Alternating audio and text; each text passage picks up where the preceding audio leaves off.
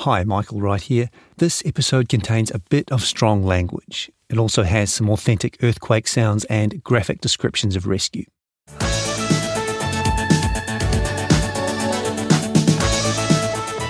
Canterbury Television was born in 1991. It was the first regional station to broadcast in New Zealand. Good evening, I'm Grant Mangan. Ever wondered why someone isn't doing something? Back then, TV in New Zealand had been around for 30 years, but for most of that time, it had been run, quite literally, as a government department. We're standing by now for the network news. Auckland is to get the country's first hovercraft. It's an SRN-6, which has been ordered for crash, fire... It started back in the early 60s as NZBS, then became NZBC. TVNZ came along in the 80s. We had two stations by then, but the entire network was run by the government. Every night, after half an hour of national news, every region cut to its own local bulletin. In Canterbury, we had the Mainland Touch. And in Southland, we had the South Tonight. All of this finally changed in 1989, when television in New Zealand was deregulated. The regional services were out. There was just one national news bulletin for the whole country. And, crucially, private operators got a look in. So, local stations like CTV started popping up. They were independent, energetic and parochial. Cantabrians were proud of theirs. Oh yes, it's Friday, again! I just love the fact that there's one every week. It's so regular, you can count on it. Welcome to the show. Straight out of training school, I worked at CTV in the late 90s, producing a music TV show of pop hits. Think Mariah Carey, Sugar Ray and Bewitched. Back then, CTV was a nutty place. We made lots of mistakes on air, but we had a good time doing it.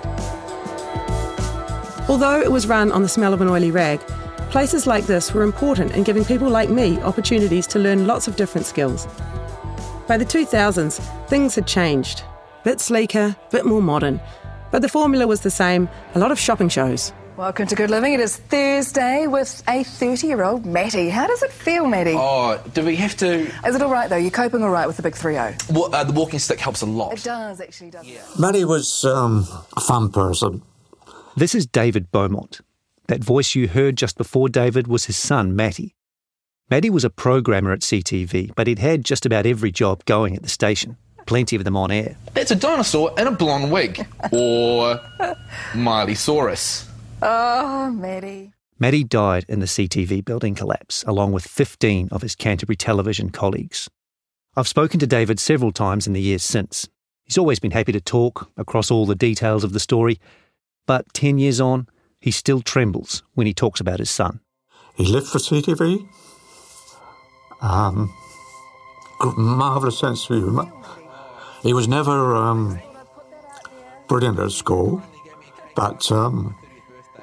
I always made the comment, and I made it at the memorial service, that he went to charm school. Yeah, that. Yeah, and the pacemaker as well. Yeah, so. I talked to the boss upstairs. Apparently they're going to get wheelchair. Appeared on television quite a few times. He did. He used to do the movie reviews for the CTV, and he never ever said there was a bad film. He also did a motoring review. And if anybody knew less about cars, it was Matt. Soviet Union only produced 3,000 of the luxury limo, the Chica. And then moved out to stop the broadcast because he'd mispronounced the names of cars. ...of the luxury limo, the Chica. Sorry, I'm so sorry. The car's called a Chica. He got there eventually. Matty started working at CTV in 1997. Back then, the studio was in a different part of town, Manchester Street, if you know Christchurch. CTV didn't actually move into what was the CTV building until 2000, after which the building just inherited the name of its anchor tenant. CTV only worked out of the bottom two floors. By 2011, most of the people in the building were from other companies. There was an English language school called King's Education, a counselling service, relationship services, and a medical practice called The Clinic. A few other tenants had come and gone over the years as well. In fact, for the first 3 years of its life, the CTV building sat empty. Construction finished in 1988, just after the New Zealand share market crashed. The company that owned the building then went broke, and the receivers had a hard time finding a buyer. Finally, in 1990, the Canterbury Regional Council, now known as Environment Canterbury, emerged as a white knight. It was after new premises and liked the look of the building at 249 Madras Street. It got an engineer to inspect it first. That engineer did not like what he found. Remember in our last episode how Kendall Lamont, who was on the top floor when the earthquake hit, described how the building collapsed? I remember seeing the floor separate from the walls. The floor separating from the walls. Back in 1990, that's exactly what the engineer was worried about. I identified that there appeared to be an area of non-compliance with the code of the day with respect to the tying of the floors to the shear walls. This is that engineer reading from a statement at a later inquiry into the CTV collapse. The result of this would be that in the event of an earthquake, the building would effectively separate from the shear walls well before the shear walls themselves reached their full. That's engineering speak for saying that in an earthquake, the CTV building would fall over.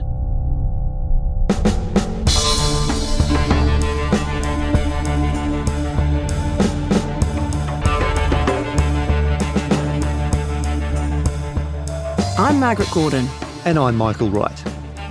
On February the 22nd, 2011, a devastating earthquake shook the city of Christchurch, killing 185 people. Two-thirds of those people were in one building, a building that should never have been built. From Stuff, this is Collapse. She went from, I'm going to die, to I'm going to live. Maybe if there was even a small fire, I could die by bond. We'd already had this plan. If this doesn't work, we're going to have to cut her foot off.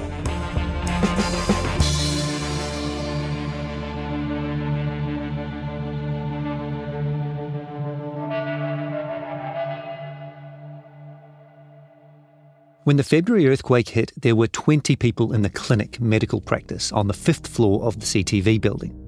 Among them were Marion Hilbers, a receptionist, and Torpy Emery, who was a patient. At 12:51pm, Torpy was in the waiting area on the east side of the building. Remember from our last episode, that was the worst side. Rescuers had a hard time finding ways into the rubble. Marion was across the hall in the staff room on her lunch break.5 hours after the quake, a receptionist from the clinic named Pip Lee was pulled alive from the rubble. She was a colleague of Marion Hilber's, and she'd seen Torpy Emery walking into the waiting room minutes before the quake. When Pip got out, she told her rescuers there was one more person alive inside. Outside, across the street, looking at what was left of the CTV building, was Marion's brother, Paul Berry. He was a security guard.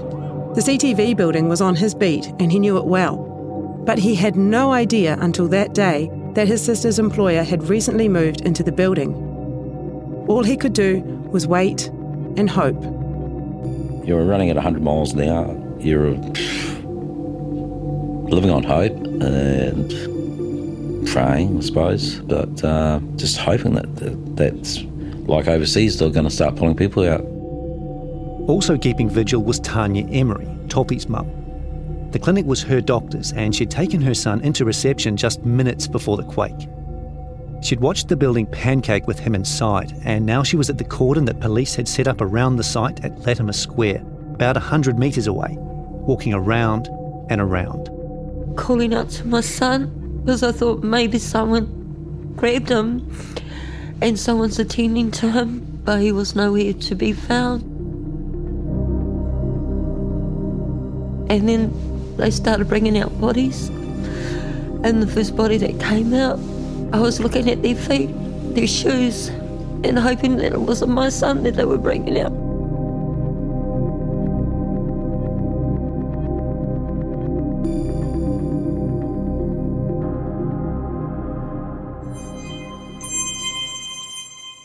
But then, after 5.5 hours of waiting, so his sister was standing next to me, Tiahi. She goes, "Mum, look, there's Torpy." And then whatever I had in my hands and what was ever around me, I just threw everything off, dropped it all, and just ran to my son. I went Indeed, look, this is the most amazing story of the afternoon. We have been keeping a vigil with Topi's mother, Tanya, outside this building here. That you can... This is TVNZ, minutes after Topi Emery was pulled from the rubble. Topi is all at sea in this interview, staring into the distance or looking straight at the ground. Tanya is by his side, clinging to his arm. So, Topi, just describe to us what it was like in there. You said you could hear people calling out. Yeah, I could hear people calling out, you know. So what were they saying in there, the other people that were trapped? Just like help, stuff like that.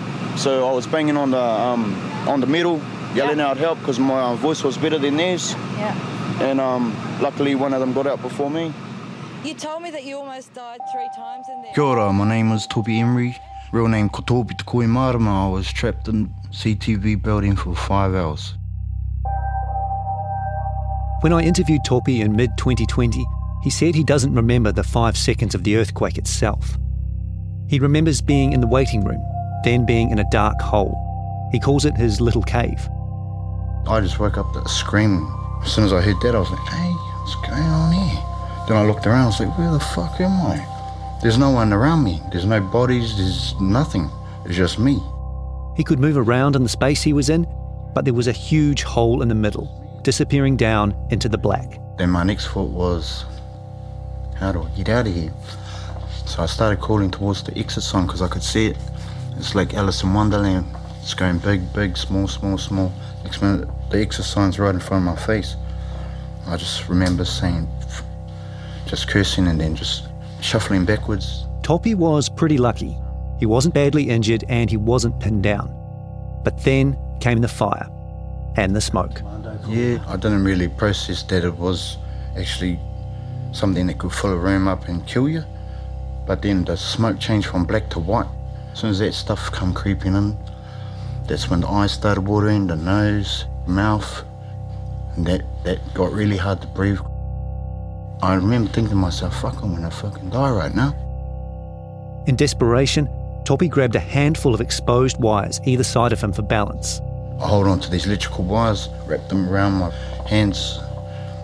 I hope I don't fall down this hole right here, because every time I'd shake, I'd go like that. Boom. When the smoke became too much, he stuck his head down into the hole for a breath of fresh air. That worked for a while. When the smoke got thicker, he picked up a piece of broken plasterboard and snapped it in half to make 2 fans. And then I prayed to my God, Jehovah, like, I asked him to save my life, and boom, for the flick of my fingers, there's no smoke, there's no screaming, and that's probably the time when I heard Philippa. Philippa was Pip Lee, the receptionist from the clinic who was pulled out before Topi and told rescuers where he was. Pip has largely stayed out of the limelight since the earthquake. I knocked on her door last year to ask her about talking for this podcast. She was really good about it, let me in, heard me out, but she declined the interview. She's moved on. But she did tell me that she remembered Topi, and Topi remembers her. She asked who I was, and I said I was the one standing with the lady that was paying $40, and then I went to sit down. So she goes to me, can I tell you something? Oh, yeah. And she goes, I thought you were pretty cute. So you came out, you're covered in scratches and bruises and burns and all wet. How are you feeling? Alive. But the thing is, while I'm on TV, is to thank all those people that are behind me right now, as you can see, all the rescuers, yep. That's the reason why I'm out. All good, y'all. So what are your plans now, Topi? Live life to the fullest. Paul Berry, Marion Hilbers' brother, also gave an interview at the CTV site.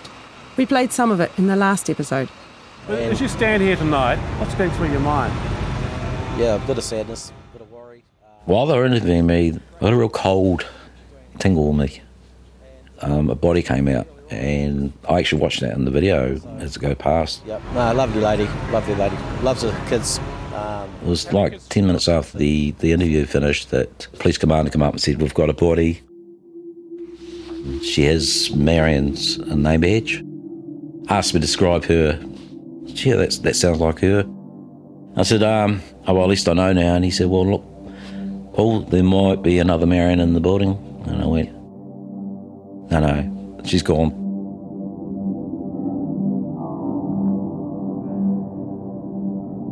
And I walked away and I had a good cry on the side of the road for about half an hour and then left site.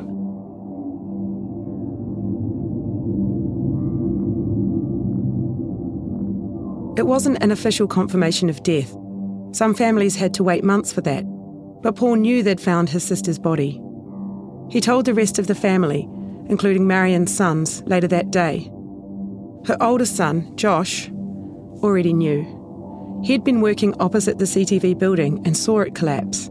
You heard him in episode 1. He clambered over the rubble, felt an urge to get down, and then walked around in a daze. He tried ringing his mum over and over again. Eventually, Josh hitched a ride home. A mate of a mate took him to see his brother, Sam. I grabbed that bottle and I just drank the whole way. And so when I got there, my my brother was already there. And I walked up to him and gave him a big hug and told him that she was gone. Josh hadn't seen his mum's body. At this point, it was still daylight, a few hours after the quake. But he just knew. It was based on my feeling at the time. It just something told me that that she was gone. Like it was...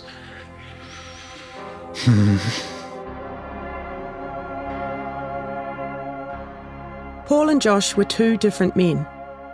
You just heard them give two disparate accounts of the day Marion died. The stoic sibling, the passionate son. And their lives went in different directions after that. Paul stayed on the straight and narrow. Josh didn't. Both of them had been at CTV, stood up close and looked at the smouldering rubble where Marion's body lay, and they knew intimately the horror of what happened. Having heard both of them talk about it at length, it's hard to tell if they had any control over what came next for them. The only thing they definitely did not have control over was Marion. Life was something that now happened without her. We're all trying to undo what was done to us on that night, where we were left helpless. We couldn't do anything. We couldn't help. I said, sorry, sis, couldn't help. Marion Hilbers had hated working in the CTV building. She told her family the whole place shook every time a bus or a truck drove past. The clinic had only been in the building a couple of months, but she'd already applied for a receptionist position at a different practice.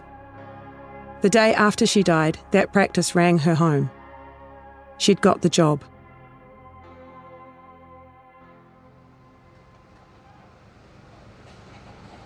I'll come stand here. Okay. You all right there, Rim? Yeah. Okay, here we go. David, could you tell me what happened? I was on the third floor of the CTV building in King's Education when the earthquake hit. I was just about to get in the elevator and the whole building shook violently and collapsed around me. That's David Horsley being interviewed a few hours after the earthquake. Horsley was working as an English language teacher at King's Education on the fourth floor, one below the clinic.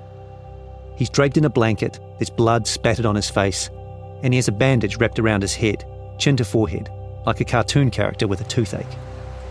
And you had a party of 22 students there at the time? In total, 22 students, yes. What's happened to them? We know that some of them have got out and have been taken to various hospitals around Christchurch, but I can only account for about half of them at the moment. And the other half? We don't know. Horsley is a Kiwi, but he lives in Toyama, a small city on the west coast of Japan. He works at the Toyama College of Foreign Languages, and he had escorted those 22 people all the way to Christchurch for an English language course at King's Education. February 22nd was the second day of classes. One of the students was 19-year-old Yukio Minami. I just wanted to go to the New Zealand. Learning English. This is Yukio talking from his home in Tokyo. As you can hear, he's a bit of a character. And it's probably fair to say that 10 years ago, he was more interested in travelling than studying. So if I could skip the school, I just wanted to skip the school and maybe enjoy touring New Zealand. Yukio's big plan was to learn English, then go to college in the United States. He'd always loved the US. When I was a kid, the American drama Full House was on the TV. When I watched Full House, I really liked the culture in America, their family loves, I don't know, the big popcorns, something like that. For now, Yukio had to settle for Christchurch rather than a TV version of San Francisco. He and his classmates arrived on February 19th, a Saturday. They met their host families and got ready for school on Monday. Despite all being in the same class, not everyone knew each other. Yukio had at least one friend. He and Kento Akuta were buddies back in Toyama. Also on the trip was Tomoko Kiyu, 43 years old and the only other teacher in the group, 19-year-old Narika Masutani and 20-year-old Kyoko Kawahata. Kyoko's father, Kuniaki Kawahata, was the deputy principal of the Toyama school. He liked King's Education and urged his daughter to join the New Zealand trip. When she decided to go, he took her to the train station himself. Kawahata later said in a TV interview that Kyoko was often cold towards him. But that day on the platform, she looked back at him as she left and smiled. And I spoke to the daughter from TCFO teacher, Kawabata-sensei. That's Yukio again. Kyoko Kawahata was one of his classmates that he didn't know so well, so he made a bit of an effort when they got to New Zealand. I talked with her as well and some of my classmates. We became the friend in the school for just one day though. On the morning of Tuesday, February 22nd, the Toyama students learned some grammar, played a Māori stick game and sang songs with teacher Wally Tarakana on the guitar.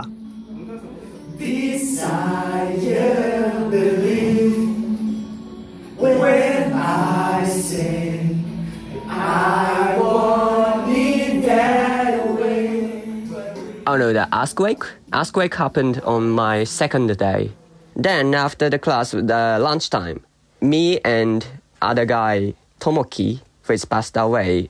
Tomoki, somehow he couldn't shut down the computer, so he couldn't go to the cafeteria with me. Instead, Yukio went with his buddy, Kento Akuta. I just took lunch with Kento. Then during we were eating lunch, just earthquake was happened. The classroom shook so, I don't know, so strong. So I just couldn't move.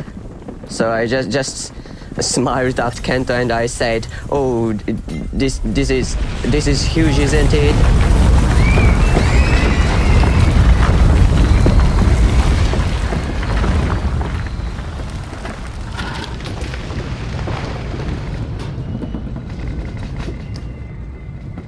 And the next moment, I was trapped in the building and the surrounding was completely dark and I couldn't move. Yukio woke to Kento calling his name. As you've heard, Yukio has good English, but when Mike asked him to describe where he was trapped, he wanted to do it in Japanese. The other voice you'll hear is our translator, Keiko Kobayashi. It was pitch dark. But I could tell Kento was near me. I could hear him, and I could see he was using his cell phone, and I could see his cell phone's flash. I was laying on my side, so even though I wanted to move, I couldn't move my body. I could only tilt my head a little bit. Yeah, just a couple centimeters. I had my phone in my pocket, but I couldn't even reach it. It didn't take long for news of the quake to get back to Japan. Yukio couldn't reach the phone in his pocket, but Kento could reach his. Kento called his brother in Japan and told him what had happened. His brother didn't believe him. Kento handed his phone to Tomoko Kiyu, She was the other teacher on the trip, and she'd been sitting near Kento and Yukio when the quake hit. Tomoko talked to Kento's brother. Then, like many trapped Toyama students, she called the school back in Japan. It originally went from his phone or her phone to Japan or the school or whatever. This is Paul Rodwell. He's a firefighter. He arrived at CTV a couple of hours after the quake and ended up on the west side of the site, where a lot of rescues were happening. Pretty soon after Paul arrived, the rescuers started getting information, fifth-hand, sixth-hand, about people who were trapped. Who was calling the New Zealand Embassy in Tokyo, who was calling the Japanese Embassy in Wellington, who was then called the New Zealand Police in Christchurch, who was calling us at the site. So even though he was 10 metres away, he was going around the world to get us our message. This was about 3 o'clock in the afternoon. By now, the rescue was a bit more organised. There was some heavy equipment on site and plenty of emergency personnel. Remember, the west side was the best side for rescues. There were lots of openings in the rubble that made it easier to find survivors. One gap looked particularly promising. I found this void, which was probably only about 400 mil square to get your body into. Even though I'm an officer and should have been out there commanding, I was sort of dead keen to get inside there, so it just slips into the hole. This hole would take Paul into what was left of the King's Education cafeteria, where Yukio, Kento, their teacher Tomoko and 19 other people had been having lunch. Think of everything that would normally be in an office, in a room, of computers and of chairs and of tables, and then squash all that under a little void, a little bit bigger than under your bed. And then you put the people in there as well. So that's what it looked like. The tunnel that Paul was in had been created by a big concrete beam that fell down before the floor above came down on top of it. That beam has saved some students and it's killed some students. And that's why people sitting beside each other, some didn't survive and some did. We should say tunnel is being pretty generous. Paul and his colleagues had to make it as they went. Early on, whoever they came across had to be taken out, dead or alive. There was no other way to get to the people behind. All these bodies are intertwined. I remember at one stage taking my gloves off, touching skin to see which ones were warm and which ones were cold, to how we could handle them. Even then, you couldn't help but have heavy equipment on people that were still alive and crawling over the top of people that were deceased, and that's just the way it was. Put yourself into these people's position. They got in pitch darkness for ages before we got there. Terrible aftershocks. Got no language of the rescuers. You got poisonous smoke pouring into that void. You know, that's such a terrible, frightening thing. I mean, it's bad enough for us, but we could always get out. And they couldn't get out, of course. So, you know, just imagine the nightmare of that. The only way out for the rescuers was the way they came in. Paul and his colleagues had a system. Hands on the ankles of the guy in front. Anytime the guy at the very front, that was Paul, had hold of someone, everyone at the tunnel entrance pulled. Rescues were the only time Paul left the tunnel, though. Through everything else, all the aftershocks, he stayed put. For one thing, it would take ages to shuffle all the way out, get the all clear, and then head back in. But that wasn't the only reason. You get such a rapport with these people, and they're relying on you, they're holding your hand and everything else. You just didn't want to have it shake and just start taking off. Again, it's not just being brave, it was just being sensible and practical. Yukio Minami had been sitting at the end of a long cafeteria table when the quake hit.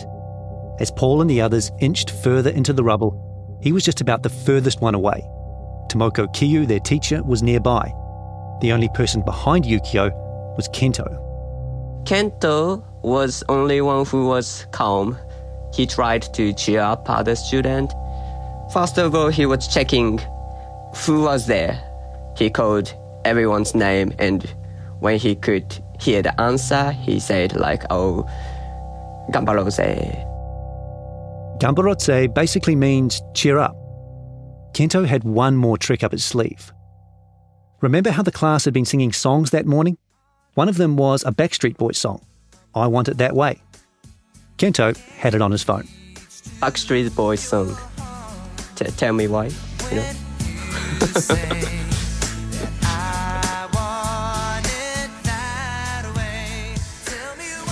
The Gamborotses and the Backstreet Boys on the phone only went so far. Yukio and Kento were trapped for a long time. Kento was cheering up other people, but after 5 or 4 hours, after the earthquake, he was kind of giving up. So he turned on the voice recorder on his phone and he tried to leave his will to his brother. So at that time, me and the other girl... The other girl is Tomoko Kiyu, the teacher. Me and the other girl said, stop, together to Kento, because it was engi demonai, Keiko-san, engi demonai te. Yukio's talking to Keiko, our translator here. He couldn't quite convert the phrase he just used into English. Engi demonai loosely means a bad omen. Keiko described it as like you're giving up and going towards the light. Yukio knew just how his friend felt. Oh, in my brain, I think I was being negative a bit, because I could smell the gas leaked. So maybe if there was even a small fire, maybe I could die by burned. And if that happened, I shall bite my tongue and I'm gonna die before I was burned. Yukio's referring here to a figurative act of suicide in Japanese culture. In this case, a person might avoid a dishonourable or grisly end by biting off their own tongue and instead bleeding to death. Because the second earthquake could happen. Yeah, I was just hoping. And I was thinking the worst thing. What was the worst thing could happen? Like 50% I might die.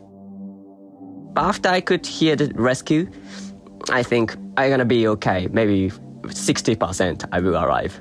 Yeah. Slowly the rescuers got closer. Rika Iwakura, rescued alive. Emi Murakami, deceased. Hiroko Sato, rescued alive. Yurika Uchihira, deceased. Kyoko Kawahata, who Yukio had just got to know, and whose father, the deputy principal, urged her to go on the trip, died from crush and head injuries. She was 20 years old. In 2012, Kuniaki Kawahata said in that TV interview that after he learned of his daughter's death, he sat in his car, alone, in the dark, shouting her name as loud as he could. "And I said sorry," he told the interviewer, "because I made this proposal. If I had not suggested she go to King's Education to begin with, it wouldn't have happened." Finally, Paul Rodwell reached the person right in front of Yukio, 19-year-old Narika Masutani. She was in a bad way. She was in the shape of a safety pin, if you like. Her head was between her ankles, and she'd been in that position for hours, absolute hours. And I couldn't imagine how the pain it must have been. Trapped by the ankle, completely bent over. All this furniture and her chair was all wrapped all around her and squashed up around her. Paul chipped away at the debris until Narika could unbuckle her body. It was slow work, and every time Paul asked for tools, Narika, with her 2 days of English classes, picked up single words. Cutters. Sharp. She was dead scared that we were going to amputate her foot. So she said, "Don't cut my foot, don't cut my foot." No, it's all right, we're just cutting the carpet. The doctor was here at this stage because he says, no, you're okay, trying to reassure her. She grabbed me by the collar and looked me in the eye and said, "I trust you." I thought, oh my God, he's a very trustworthy looking doctor. Why would she say that? So the pressure was so much on.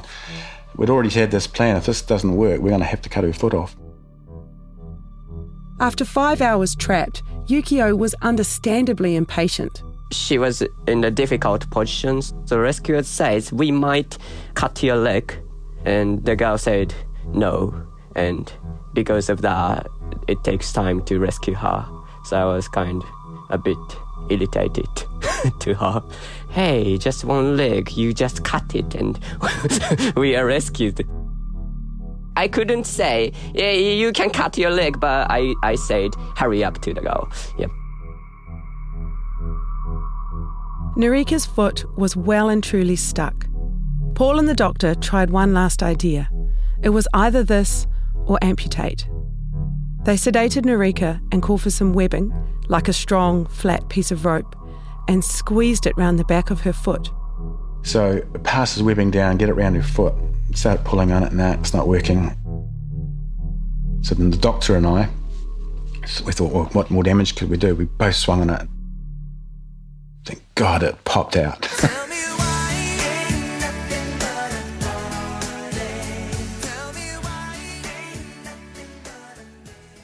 Narika was finally free. She was eased out of the tunnel and onto a stretcher. One of the stretcher bearers was Senior Constable Stuart Martindale.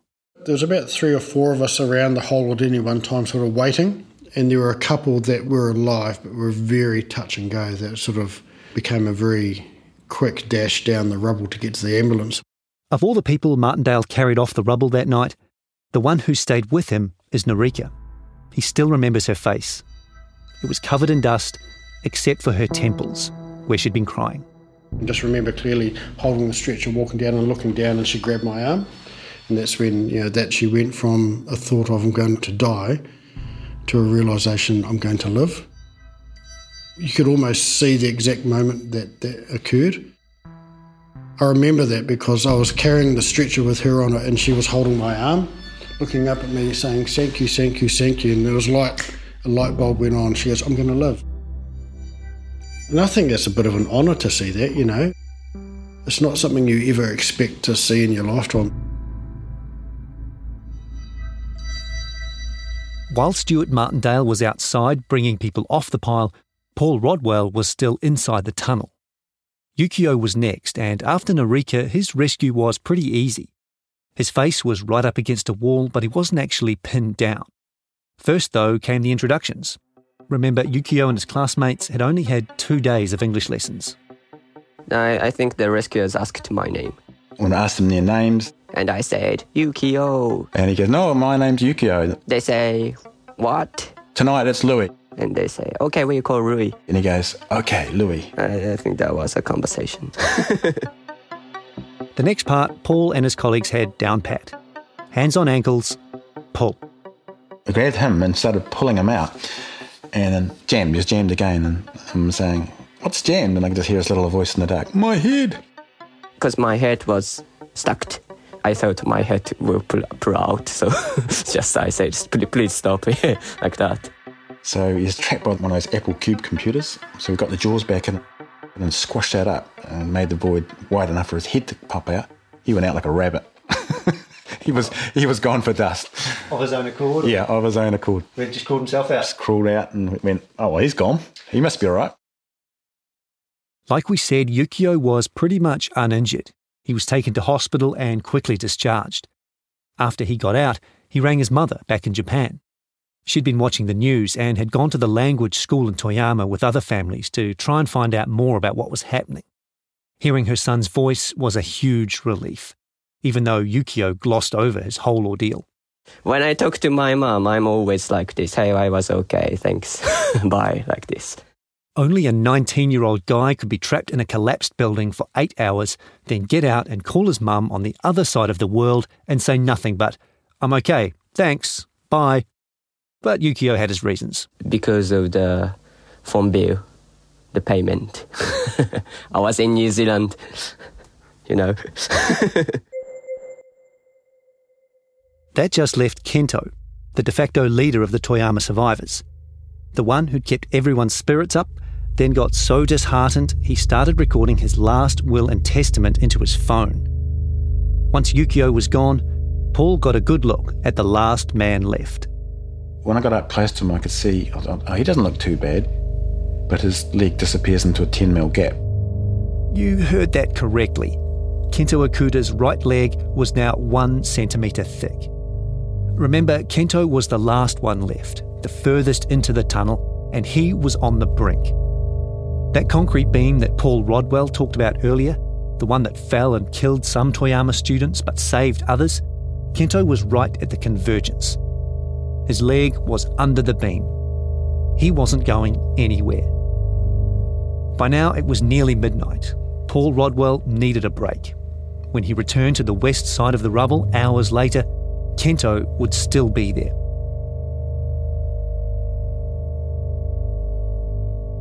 After Narika, Stuart Martindale had been rotated off Westside stretcher duty.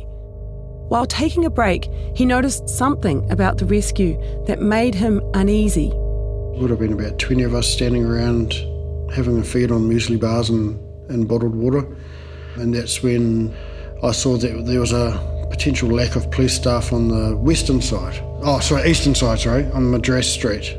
Remember, the CTV site was divided into two sectors, and Yukio and the others were trapped on the west side. The east side is where a lot of heavy rubble lay, and rescues were more difficult. It's where Paul Berry kept vigil for his sister Marion Hilbers, and where Tanya Emery was reunited with her son Torpy. Really different to the west. A different feeling to it. Dare I say it, it didn't feel as hectic as the west side. The difference was, as we said, because the rubble was almost impenetrable. On that side there was diggers trying to figure out how to undo the jigsaw puzzle without collapsing it more. And there was discussions about, right, if we lift that beam, there's potential it's going to cause that, disrupt that, and that's going to collapse, okay. But also, as they were going, every now and then they would turn all the machines off and like do voice appeals and go up and use a brick or a hammer or something and bang on the concrete to try and see if they could get any response. Martindale stepped back from the site, tried to take a broader look at what was going on, how to solve these problems. It was then that someone tapped him on the shoulder. And to this day I don't know who it was, and said, "Oh, you're a boss, I've got this number of someone trapped inside." And I took it and I turned her in and they were gone.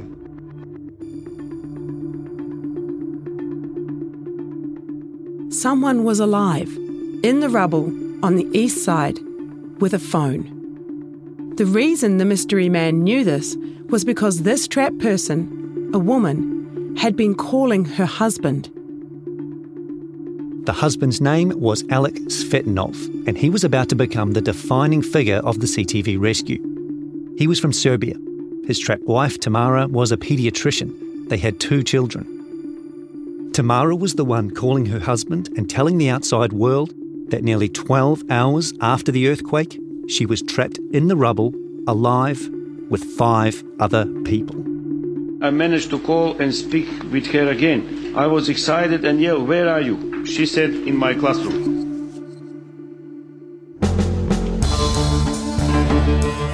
Next time on Collapse. I can remember walking around and thought, this is a movie. Are we in a movie here? It's just that bad. I just said, "I'm very sorry we have to do this, mate." I thought, oh, we're going to find her, I honestly thought we were going to find her. Collapse is a Stuff podcast written, produced and presented by Michael Wright and me, Margaret Gordon. Additional reporting, research and creative input by Mark Greenhill. Script editing by Adam Dudding.